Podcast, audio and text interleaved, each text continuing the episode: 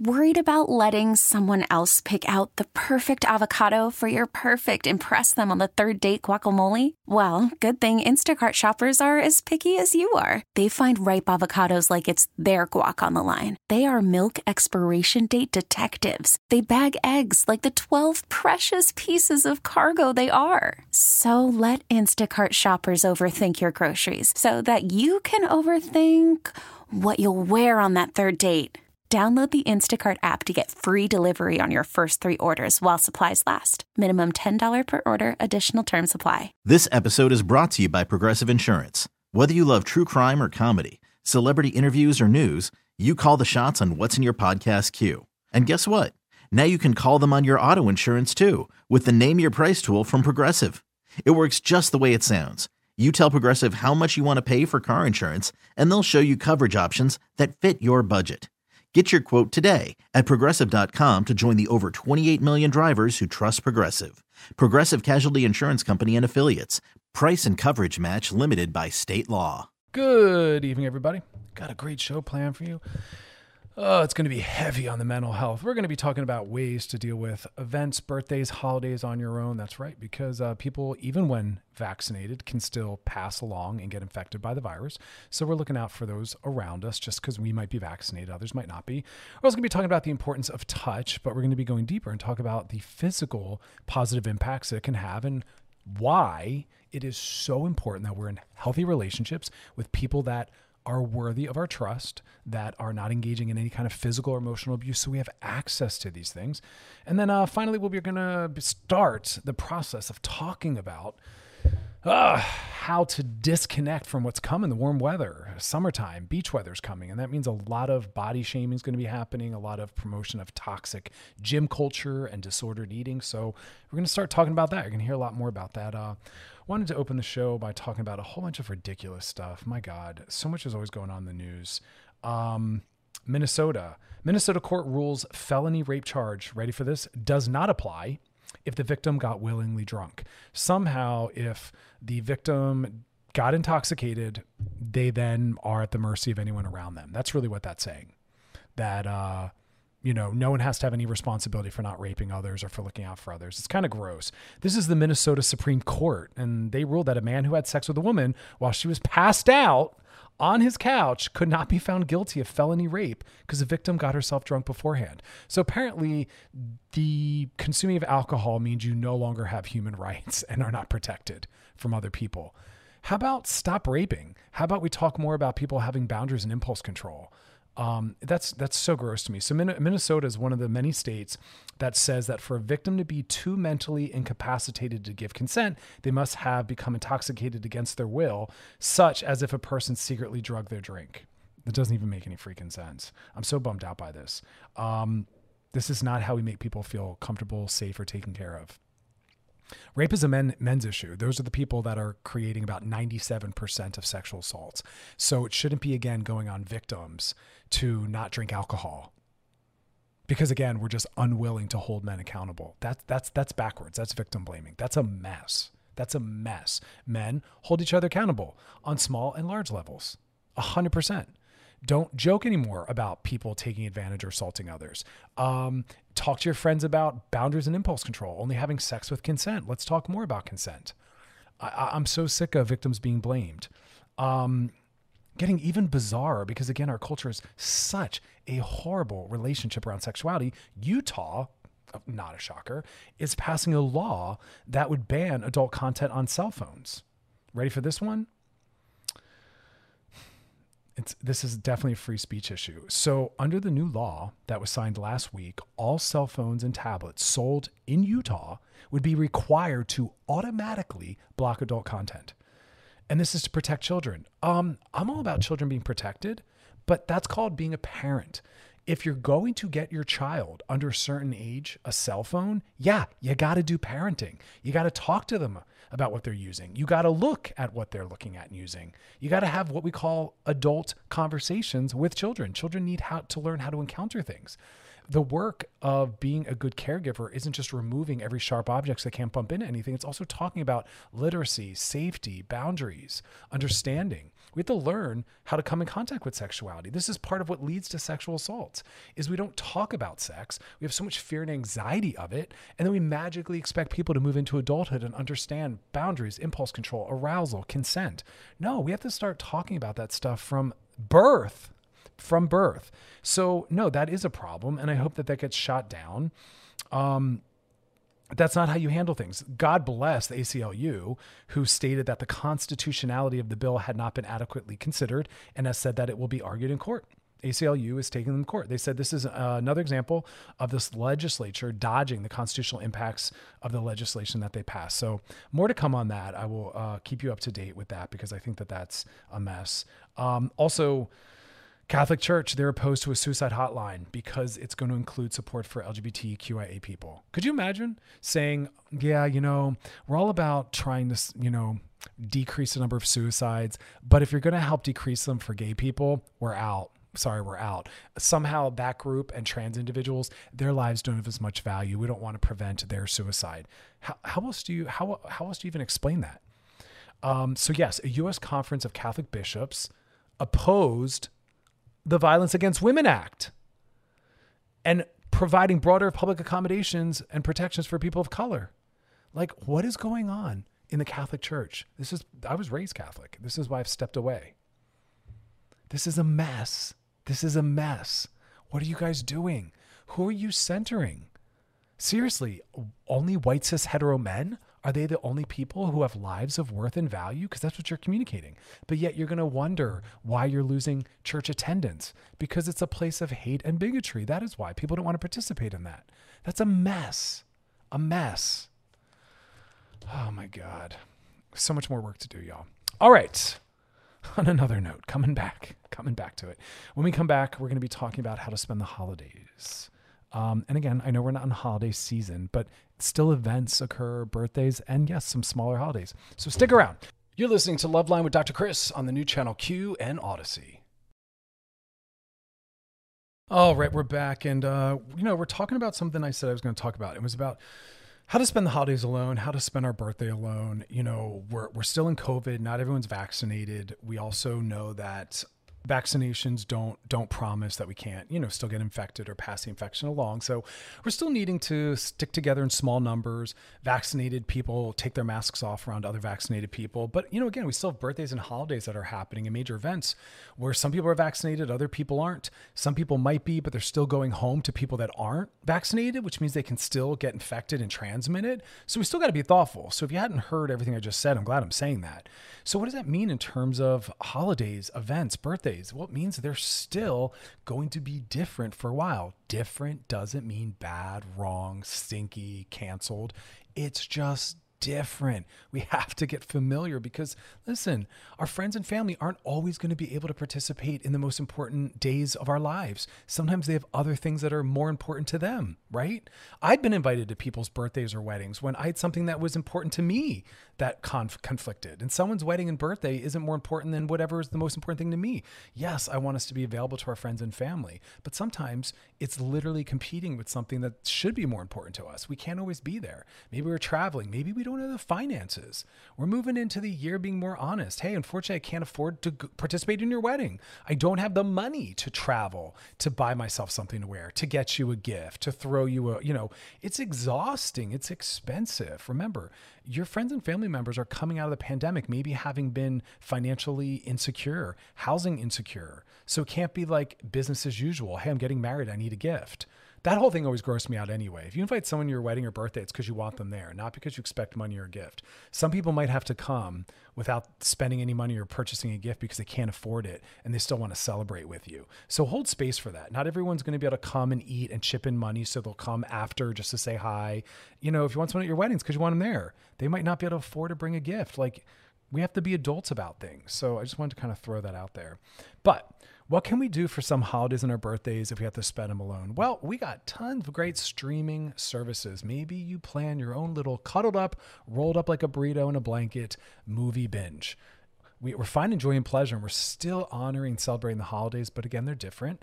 I did that for one of the holidays. I was just doing a movie marathon, doing my thing, happy as heck. Also, you can ask loved ones to maybe still participate from afar. I love technology in that way. Getting on Zoom, getting FaceTimes sending videos. Maybe people are still going to send a card or a gift or a cake or whatever it is. Let that be enough. Let it be enough that someone's thinking of you. If someone reaches out or shows up, let that be enough. It doesn't necessarily have to be supported by materialism and things. We need to move away from that and expand beyond that. But just let people be present, right? Also, dun dun dun dun, dun you can still have a full blown party online. I had a friend that sent people things they needed or an ingredient list ahead of time and they all were drinking the same cocktail or they all had the same food delivered or they were all streaming and watching the same movie and that is how they spent time together. So thank God for technology in that way. Also, we want to validate things that occur that only happen just things that occur only with us with ourselves someone else's presence can sometimes enhance an event or an experience, but we have to still allow it to have meaning when it's just us with ourselves. So maybe you make yourself a cake or get a cake for yourself and you celebrate it on your own. Sing yourself happy birthday. It's different. I know it's not ideal, but sometimes that's just what's going to have to happen. You know what I mean? I also love the idea of getting out. Go spend time in nature. Go for a hike for your birthday or for whatever the event is that people can't make it. Go out and go window shopping. But still, it's like I said around the uh, holiday time in the fall and winter. Still decorate. Still play music. If you like to dress up, still dress up. If you like to prepare special foods, still do that.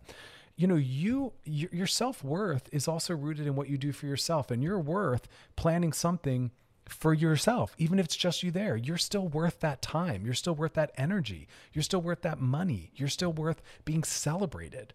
I don't want people to somehow reduce or negate the beauty of celebration because they're doing it for and with themselves only. That's not fair, kind to you. It's kind of also like if someone can't attend an event, you then let the whole event be ruined, which is disrespectful and dishonoring the people that did show up. Like, what, they don't matter? Then send them home. But if they're there and they matter, then be glad that they're there and, and participate with them.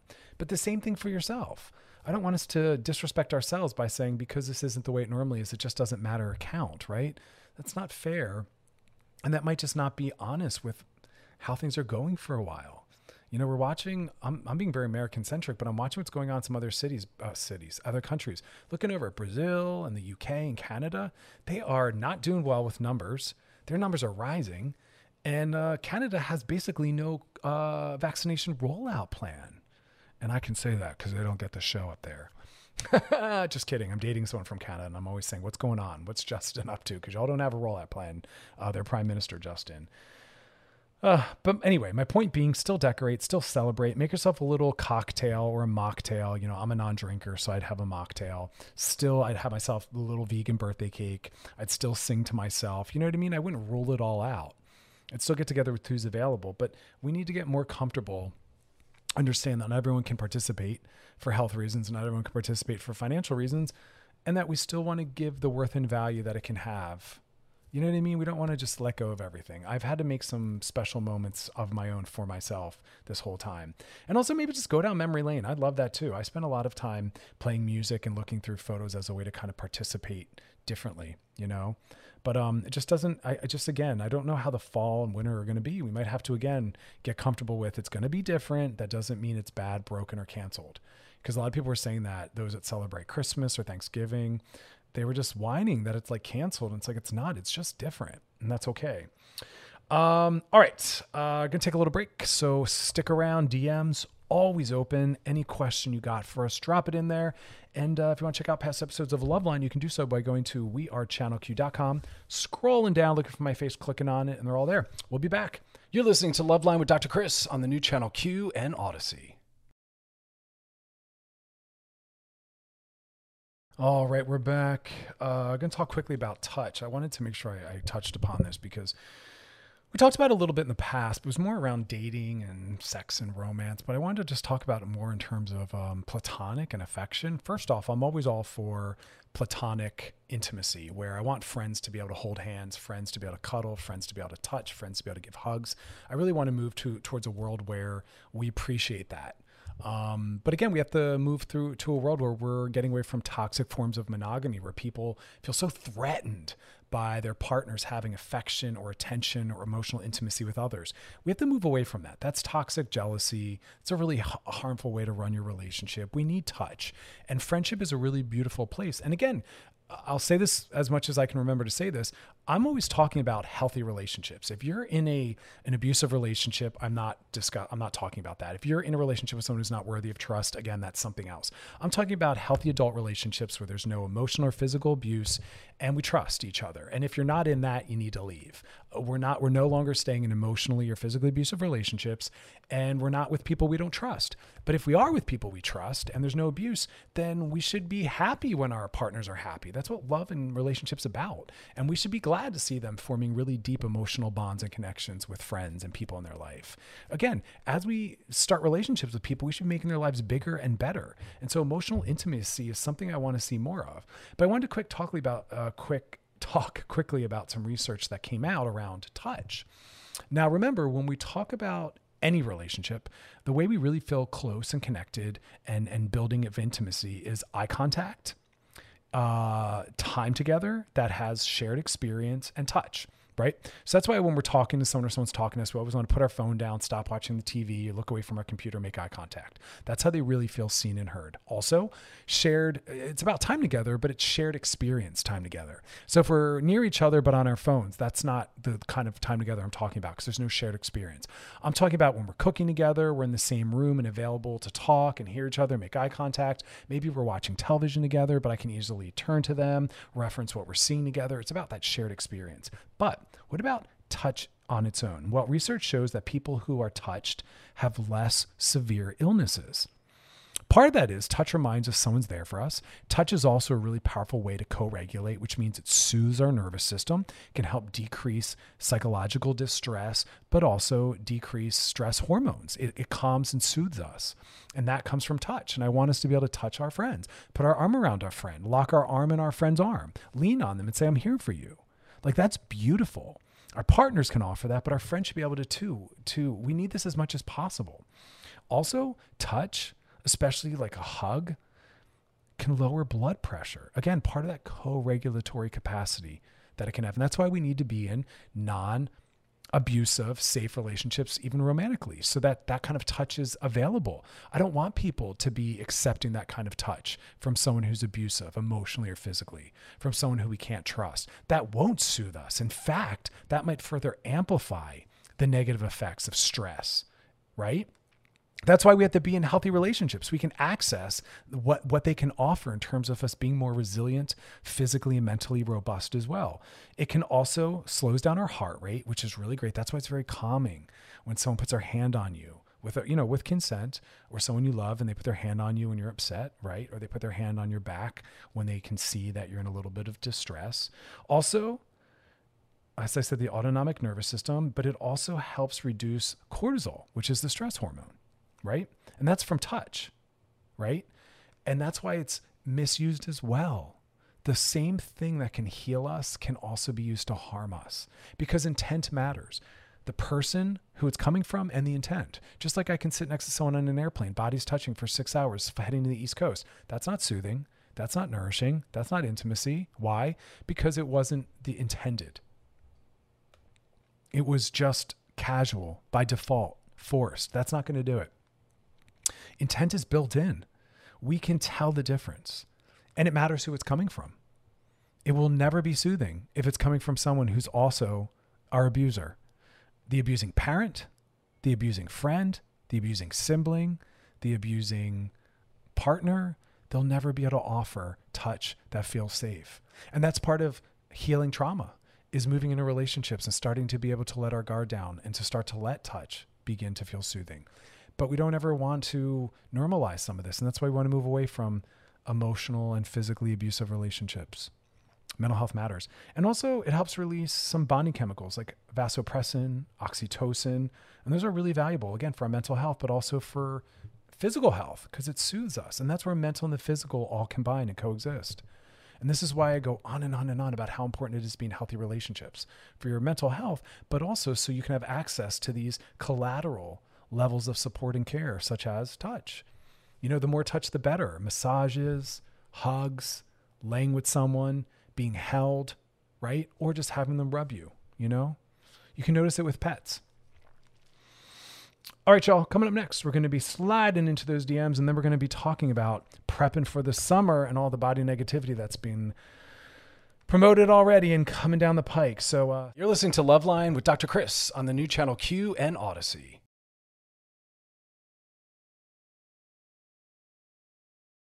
All right, we're back, and now it's time to slide into those DMs. Sliding into the DMs.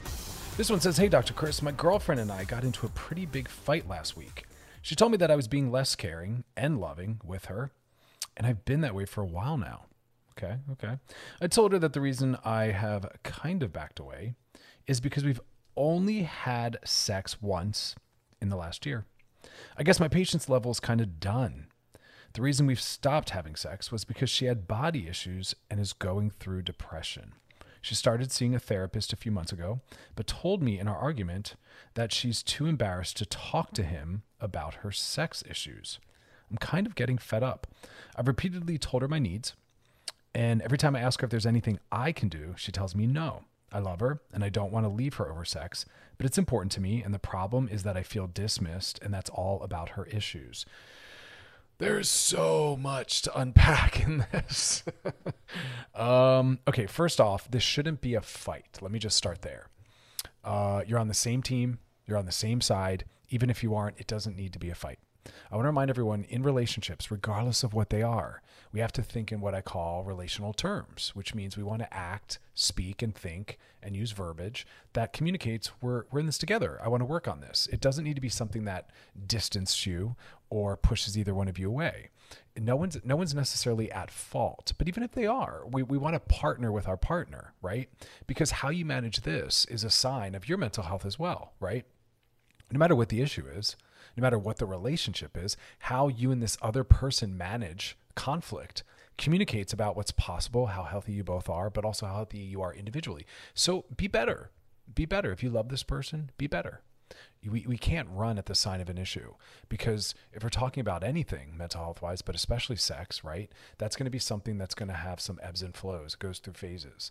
And so, whatever our sex life is like now, most likely it'll evolve into something better or worse. And then it evolves back out of that and into something else. So, it shouldn't have to be a fight. And there shouldn't be a reason for you to back away. I mean, I have more questions about that. Why, why, why back away? why that that's not helpful and that's very punishing. You're disappointed that sex isn't there. You want her to work on her body issues and depression. You're frustrated she's not talking to her therapist about sex. But leaning out or backing away is not not a solution. Lean in more. Be more present. Be more engaged. Otherwise leave but this in between i'm gonna i'm gonna stay but be as gone as possible while still staying is very punishing and, and doesn't understandably motivate your partner to do the work she needs to do but yes, I agree. I want her to be able to talk to her therapist about sex. Some therapists are very sex negative or not confident themselves and haven't done the work on their own sexuality. And sexuality, again, is far bigger than gender. I mean, just sex. And some therapists help their clients avoid it by not asking. The minute I'm working with a client who's in a relationship that tells me anything about depression or body issues, of course I'll say, how does that impact intimacy on every level, emotionally, but also physically and sexually? So the therapist sounds a little stinky, but nonetheless, yeah, you got to talk to your girlfriend and say, listen, this is important to me. And if it's important to me, it needs to be important to you. But you, person asking the question, needs to be a little more supportive of her journey. This might take years to resolve. You don't drop into therapy and after your entire life, however many decades you've been alive struggling with issues, you don't resolve it quickly. Therapy takes at least six months to a year to resolve the most basic issues. Yeah, therapy is an ongoing process. I think people often don't understand that. They come in after decades of struggling with something that's been reinforced over and over, and they think in like a few sessions, we're just going to talk it out. It just doesn't work like that. It's bigger than that. So if you're not going to be able to stick in there for the long haul, it's time to go. But you own that it's your decision to leave because you can't partner and stick around through this. But yes, you need to tell your partner, listen, if you care about me, you care about my concerns, and sex is one of those. But there is there are ways to still be sexual while fighting that. But I would tell her to see a certified sex therapist. Anything sexually based, that's always your best bet because we can at least be confident that that person is able and willing to talk about sexuality. But I do think you need to be a little more supportive and not be um, so so hasty to exit or to really problematize everything but you got to lean in more you know what i mean? But i do i do appreciate the struggle. Um, if you're in a monogamous relationship well then absolutely partnered sexuality is going to be frustrating if it's not on the table. Um, all right y'all we're going to take a little break. Funny enough we're going to talk about uh, body love. That's right we're heading towards the summer got to talk about this stuff. And then of course we're going to be closing out with some more dms so if you got a dm for us drop it in our loveline ig page. You're listening to loveline with dr chris on the new channel q and audacy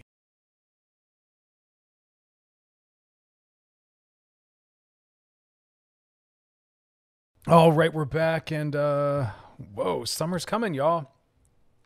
That means it means a lot, actually. It means for me, my seasonal affective kicks in. I start to get a little depressed and really anxious and uncomfortable and moody when the summer comes. The heat and the sun really do a number on my mood and my personality. It's a struggle. Um, Everyone often thinks seasonal affective is just about the dark and the cold and the snow, and that it's very much a northern thing or an East Coast thing. And you know, no. Uh, seasonal affective is when you're affected by the seasons, and it's a psychological struggle. Struggle. I have an older brother who has seasonal affective, lives on the East Coast, and in when he when he knows that the winter's coming he has to start you know this is this is part of mental health right? Is understanding who we are what our needs are. We are no longer apologizing for our mental health issues or struggles. Uh, we're not apologizing. We're not trying to make excuses. We're just saying this is who i am. This is the brain i have. This is the psychology i have. And these are what the needs are. these are what my needs are period right? Um, we're no, we're, we are centering and prioritizing mental health. So my brother, as an adult, has to be aware of what his work is, and he knows when he, when the fall's coming, he has to say to himself, seasonal affective's on its way. So I need to number one remind myself that it's not that I've just magically suddenly slipped into some depression. He has to start to frame everything as okay, I knew that this was coming.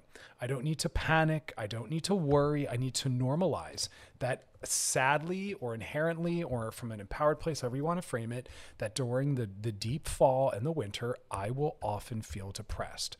it's not always about alleviating that, right? A lot of mental health work is about letting things be a companion on our journey. We don't need to always get rid of and eliminate everything, right? That that's just going to be what it's going to be like.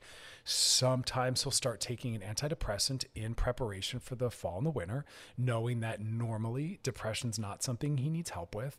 And at times, antidepressants have helped him get through the winter and that's when he takes them and then he stops. Other times he's realized that they maybe haven't been as helpful and he's gone other routes. He also uses a light a light board, a light box, excuse me, where he has to spend a certain amount of every day, excuse me, sitting in front of the light box. But he also spends more time outside during the sun time, uh, daytime. He goes for long extended walks. But he builds that in knowing it's coming. He doesn't wait until he's feeling really depressed to then try to implement all these things. He's preventative, knowing that it's it's still going to happen, but if he can be in front of it, he can kind of shave down some of those sharp edges. And so weeks out, he maybe starts taking antidepressant or not, but he definitely starts getting up earlier, going to bed earlier, and spending a lot more time outdoors during the daytime. And he goes for these walks off in this area near our childhood home. So we want to start knowing that. So I know that with the summer coming everyone starts to want to do a lot of things outdoors. I start to switch. It starts to stress me out. I start staying home more, running the air conditioning. And so I, I make a lot of weekend travel plans to cooler climates. Um, and I also start drawing my shades. And when I'm a little irritable, I remind myself it might be the heat. The heat's very intensive for me. So we're taking care of ourselves this summer or this fall. But I just want to always give support to those that don't enjoy the sun or the outdoors or the heat. It's very normalized in our culture. I got a lot of shame for it as a child um, as though there was something wrong with me because I didn't want to be out there, you know, in, in multiple layers of sweat, sweating over my lunch, sitting outside or whatever. Um, that's not to say I don't like the outdoors or the sun. I just have to be prepared. If I go to the beach, I got my sunscreen. I bring a gigantic umbrella that I sit under. You know, I bring a lot of reading material and I kind of make do, but I prepare. Um, but I don't I don't apologize or defend. I just say this is who I am and this is what my needs are. And I expect everyone around me to be an adult and be able to understand that, right? Like everyone in my life's pretty healthy. They understand boundaries. They know who I am. But anyway, we got to prepare. And that's that's me calling out a larger piece of knowledge, which is sit down and say, Who am I? What do I need? And then also implement that with no apologies. We really have to start giving people the accommodations they need. Everyone can't be treated the same. Everyone has literal different needs based on everything. But let's just start at least with their psychology. Everyone's psychology is different. There's no such thing as all women, dot, dot, dot. There's no such thing as all people, dot, dot, dot. There's no such thing as all anything. All gay people are different. All black people are different. All women are different. Um, we all have different needs based on all the intersecting identities, traumas, and our psychology and we have to start asking for what it is we need, right? Uh, and we talk a lot about neurodiversity. Right? Everyone has a different brain, and just because a lot of mental struggles or you know disorders are invisible, it doesn't mean that they're not real. Especially when we're talking about things that involve energy and focus and things like that. But when we come back, uh, we're going to be talking specifically about bodies because we have to start bringing back our talk about body positivity and body neutrality. Because when the warm weather in the summer comes, that's when a lot of people's disordered relationships around the gym and their bodies and their weight and food really gets kicked into high gear um, it's a breeding ground for that. I'm already seeing people problematically starting to post about COVID weight gain and COVID weight loss. And it just makes everyone collectively be forced into considering and thinking about that. And that's not what we need to be worrying about right now. We should not be worrying about whether we put on weight or not. Who cares? We should be paying attention to how safe do we feel? Are we ready to re enter the world? How we been vaccinated? Right? Are we resting and healing from the trauma of the past year? That's what we should be worrying about. We don't need a beach body. We don't need a gym body. Everyone's body is a beach body. You just take your body to the beach, right? We don't have to look a certain way. We don't have to earn the right.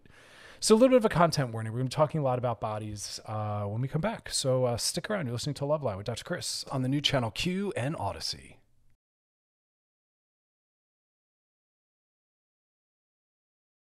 All right, we're back and uh, little bit of a content warning. We're going to be talking about relationships to body and food and summer and body dysmorphia in the gym because again, I'm already seeing people. Well, people had already been obnoxiously and obsessively talking about weight loss, weight gain, home workouts, and it was just like, oh my god, we're in a pandemic, y'all. You do not need to be worrying about that. Just rest, heal, Focus on finding some joy and pleasure. My God, we don't need a gym body. We do not need abs. I promise you. They are not needed for anything unless you're a fitness model. And most of us are not, which means we do not need to worry about things. I'm telling you, the most liberating thing was when I realized I'm not a model. I don't need to look any certain way. I can look however it is my body is most comfortable looking. And I choose to go to the gym sometimes because I enjoy throwing weights around. I eat plant based because that's part of my ethics and my spirituality, my politics. And then it is what it is. You know what I mean? Like I look the way I look, y'all look the way you look. We need to not worry about things like this. Our worth and our value is not tied to whether or not we achieved the body we're told that we need to have. And our bodies are but a mere vehicle that help us move through the world. They're important, take care of them, but our psychology matters too. And again, aesthetics never promise health. We don't send our doctor a shirtless selfie for our physical. We actually go get our heart listened to and our breathing. We get blood work done. There's a multitude of factors that determine health, and it is not visual. All bodies have the capacity to be healthy at all sizes. Health exists at every size. Leaner, smaller bodies do not promise health, just like larger bodies do not promise a lack of health we all have a right to be valued. So we're going to start talking about how do we move into the summer when everyone's going to be obsessively posting about before and after, getting their beach body, all sorts of messy talk. Um, how do we keep a focus on ourselves? Well, number one, I've said this before and I'm going to say it over and over again unfollow all those people. Unfollow your friend that posts shirtless pictures, unfollow your friend that's posting their weight loss journey, unfollow your friend that's posting their workout plans. You don't need to see that. You don't need to have your day interrupted with being forced into considering how you look in comparison to everyone else. You do not need that in your brain. That is toxic for all of us. Move your body if you want to. You don't have to be healthy. You have a right to choose your life. If you want to be physically healthy, it's really important to move our bodies every single day, and that can be done in any way you want. And so that's your first reminder. Move based on joy and pleasure. Working out, if you choose to exercise, does not have to be overwhelming and miserable. There's so many different ways to do it. But be very thoughtful about the impact of social media. also, we want to be very thoughtful about not idealizing or romanticizing any kind of body. Get rid of a goal body. That might not be the right body for you. The body we have is based on what our body's most comfortable with. A lot of people, their gym body is actually body modification. They've gone to extreme means with exercise and diet and maybe other things, hormones, steroids, to force their body to look a way that it genetically naturally does not want to. We all have a set point weight, which is most comfortable for our bodies. And if you're going to battle that, you're going to be battling your body. You don't need to. Let go of that. Stop idealizing looking a certain way. I want to see all the bodies at the beach. Everybody's a beach body. I want to see fat bodies. I want to see stretch marks. I want to see unshaved, unwaxed bodies. I want to see pale bodies. I want to see short bodies. I want to see disabled bodies. The bigger you are, the more you should be showing and wearing spandex. We need to liberate. I'm dead serious.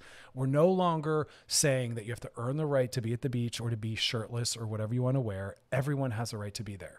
Stop idealizing and putting certain people on a pedestal. Truly, you are not lazy if you don't like working out or going to the gym. It's not something that everyone enjoys. Some people have other priorities. We're talking about mental health, and mental health means you are not to the detriment of your self worth and self esteem over idealizing or holding yourself accountable to something that is not right for you or who you are or something that will never be achieved. That will never fall under the definition of mental health.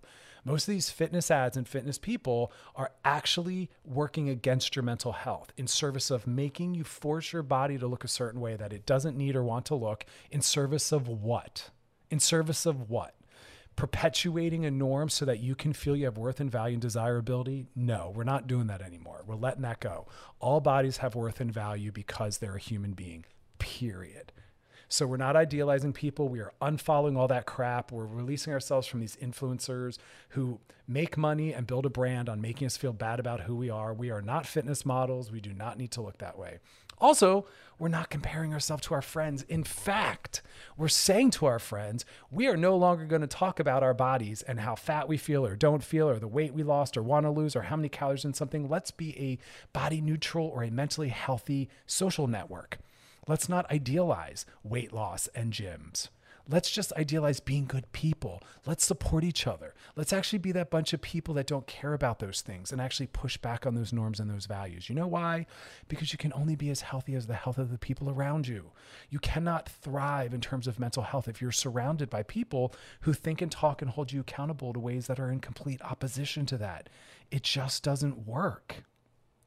Truly, it just doesn't work. It'll never work it's the biggest losing way to move through the world is to think somehow you're going to continue to participate in the world as it is, problematic as it is, still hearing the same conversations, still following the same things, and not think that you're not absorbing it. You are. I think we're all a little too familiar. We talked on another episode about all the different ways that people talk about and normalize disordered eating. But it's become so common when we hear people talk about cheat days and fasting and calorie counting and macros. Those are part of disordered eating. Those are linked to starvation. Those are linked to not body positivity, where we're listening to our body's cues for hunger and satiation. When do you, we should be listening to our bodies. Our bodies should be telling us when to move, how to move. Our body should be telling us when it's time to stop working out, not the clock. Our body should be telling us when it's time to eat and time to stop eating. But we are so removed from our healthy, normal body cues that we don't even know how to do it. And a lot of people try to step into healthy eating, which is called intuitive eating, listening to your body. And it's very confusing because it's so foreign. We're going to take a break. When we come back, we're going to keep talking about how to get ready for the summer and all the body negative, toxic gym culture messaging that we're going to be battling. So stick around. This is important for everyone. You're listening to Loveline with Dr. Chris on the new channel Q and Audacy. All right, we're back. And uh, again, I'm talking very passionately because I sit in my office working with tons of people that are tortured by the idea that they need to look a certain way, that their body shape or size needs to be other than it is. The work, mental health is nothing but learning to love ourselves as we are, or more importantly, not even loving ourselves, neutralizing some of these topics. You don't have to love your body. I'd rather us not even consider it. I'd rather us focus on what's healthy for us, and then it is what it is. So we're talking about all the different ways. Number one, as I said, you have to unfollow all the accounts that are focused and obsessed with how someone looks there's so many accounts tied to that and they sometimes surprise us. I, I, see tons of influencers that are now focusing on mental health but yet there's tons of these body pictures and they're talking about weight loss and weight gain. None of that is rooted in mental health. In fact it's the opposite so we're unfollowing all that stuff. We're also taking a look at the health of our friends in relationship to this topic. What are the kinds of conversations they're having that are keeping us trapped or always thinking about and prioritizing the gym and losing weight and counting calories and what we're eating. We're spending too much brain time on that. And we're talking about this topic because the summer's coming and we're going to be buried in and inundated with all these conversations around COVID weight loss and getting fit again. And it's exhausting because what we need right now is more rest and focusing on more joy and pleasure and just re-emerging out into the world, right? Feeling safe, vaccinated. And so, we don't need to be worrying about what weight we might have gained or weight or muscle we might have lost. It's exhausting. We are not fitness models. We don't need to be worrying about things like that. That's a gift. So we're not comparing ourselves to others. We're not comparing ourselves to friends. We're getting rid of our body goal. We're taking down any photos we have of this body we think we need. We're not stressing out over the gym. We're sleeping in. We are moving our bodies if that's something that makes sense to you, but you're following the natural intuitive movements. You're going to the gym when you want, or you're dancing at home, or running, or jogging, or hiking, or stretching, or yoga, whatever makes sense and feels good and right to you is what you're doing. And you're stopping when your body's had enough. And we're starting to learn to listen to our body's cues. We're eating when our body says it's hungry and we're stopping when it's satiated. We're slowing down. We're being more conscious. We're trying to listen to our bodies because, again, culturally, we're always ignoring it right? Schools, I, I, will always bang on school because it's the place where we first learn to ignore our bodies. You're not allowed to go to the bathroom when you need to. You need permission. And sometimes you're told no. You're not allowed to stand and move around as you need to. You're forced to literally sit on your hands at times and sit still in a desk. That is not normal. That's not natural. That's not healthy. And then you're sitting all day long, expected to focus on these boring topics. And you get to go outside and run around for an hour. And then when you get home, you get more work we're supposed to be spending hours a day in play as children outside, but our bodies are forced to sit, to focus, can't even go to the bathroom or eat when we need to. And then we move into other parts of our lives where someone's manipulating a yoga instructor or a personal trainer, forcing our bodies into different movements. This is moving away from listening to the wisdom of our body. And then we go into media and social media, and it's telling us we have to look a certain way and we have to battle aging. And it's, it's a mess. So, another tip for moving into the summer and trying to neutralize our relationship to our bodies we're not staring at ourselves. We're not grabbing ourselves. We're not looking in the mirror. We're not assessing. We're not weighing. Get rid of the scale. Stop looking in the mirror and assessing and grabbing and pulling. I see people. I see people do the gym the whole time they're there, constantly pulling up their shirt. I'm like, what are you checking for? What are you looking at? Health isn't visual. Health isn't visual. Get a stethoscope. Listen to your heart. Check your heart rate. How's your breathing? You know what I mean? How's your blood pressure? Like that's health. You should be maybe over on the side checking in on all that. I wish gyms had stations for actual assessment of health. We're also spending more time naked. That's right. There's something really radical in being in your naked body at home. Again, we want to be aware of consent and boundaries, but I'm assuming you're all adults and understand that. We've talked about that many times on the show. But we're spending more time naked. We're spending more time seeing and touching our body in different positions you know? We're also wearing things that make us comfortable. That was a huge one. That was a huge, huge, huge one. I realized I was wearing things that weren't comfortable in terms of its fit, its material. And I realized part of like body positivity and really starting to honor my body and take care of it is to wear things that are comfortable. And so I'm wearing different materials. I'm not getting hung up on what's in fashion or what's professional. I'm wearing what's comfortable. I'm doing therapy wearing a baseball cap at times, hoodies, the work I do is not related to what I'm wearing. I refuse to participate in professionalism and respectability politics. You'll respect me based on my skill set and that I'm a person. And my work is the same. It's actually better when I'm comfortable. So I'm centering comfort. I'm wearing sweatpants all the time. And I'm going to move into the non COVID world, c- continuing to honor wearing athleisure and comfortable stuff. Yeah, 100%. Every now and then I like dressing up, but I'll do it based on what's comfortable for me. That's I'm moving into even more radical authenticity and radical self-care. I can't wait. It's going to be a shock to a lot of the world. Um, and finally, we're not calling things flaws anymore. Honestly, we're just kind of letting our bodies be. You know, we're not assessing, we're not trying, we're not changing. We're just letting go and being. We're being, we're cool where we are. We don't need any improvement. We don't need any optimization. We don't need any infi- efficiency. Toxic self help culture tells us we should always be working on ourselves. Nope, take a break. Take a long, deep breath. All right, y'all. Enough about that. That was intense, but uh, we needed it. All right, coming up next, we're going to be sliding into those DMs. So if you got a DM for us, drop it in our Loveline IG page. They're always open. We want to hear from you. And if you want to check out past episodes of Loveline, you can do so by going over to wearechannelq.com. Coming up next, like I said, DMs. Listening to Loveline with Dr. Chris on the new channel Q and Audacy. All right, we're back. Time to slide into those DMs. Sliding into the DMs. All right, this one says, Hey, Dr. Chris, my name is Gary. I was adopted. Recently decided to find my birth parents. Everyone tells me that I need to be emotionally ready, but I'm not really sure what that even means. I feel ready, but maybe I'm not. How do I know for sure? You won't, you can't. And that that's one of those uh, pop psychology catchphrases that people say, you know, don't have too many expectations. Da, da, da. It's like that, saying that doesn't reduce that or remove that. You know, be where you are, emotionally ready. I, I, we, you mostly ready for what? We don't, we don't. I have no idea what what you're going to encounter. I have no idea what your birth, who your birth parents are, um, why they decided that they weren't ready to be caregivers. I, I don't know what's going on in your life. I mean, emotional readiness doesn't make sense, and that can be a minute by minute thing. Um, what I what, it's really about is just make sure you have resources in place and support. That's the best you can do.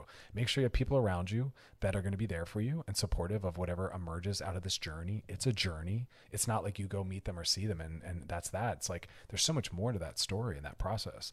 So just have resources and support around you and you're good. That's all we can do. I don't believe in emotional readiness. I believe though in possibly doing some research or talking to people about what is possible to come out of this but but again that doesn't necessarily prepare you. But if we have the right resources in place and we have support then we're good. You know what i mean? Maybe get a therapist have your friends and family members on standby read some books about people's process of reconnecting with birth parents and then you kind of go about your way and you see what emerges. But if you're you know a mentally robust healthy person you'll deal with what happens. Maybe you will be let down. Maybe you'll be excited. I don't know. But this is meaningful to you. And so you're apparently choosing to step into whatever comes out of that. And I fully support that. So good luck. Got another DM here. This one says Dear Dr. Chris, I really, really love my girlfriend, but I'm having constant urges to go out and meet other people. I don't know if it's just me being stir crazy, or maybe I just love my girlfriend as a best friend instead of a potential partner. How do I know the difference? Oh, that's a good one. Uh, it is possible you're stir crazy. Listen, even if you're in love with someone and powerfully connected and compatibility and chemistry is all there, it doesn't mean you won't at times want something new and novel. That is part of the human condition.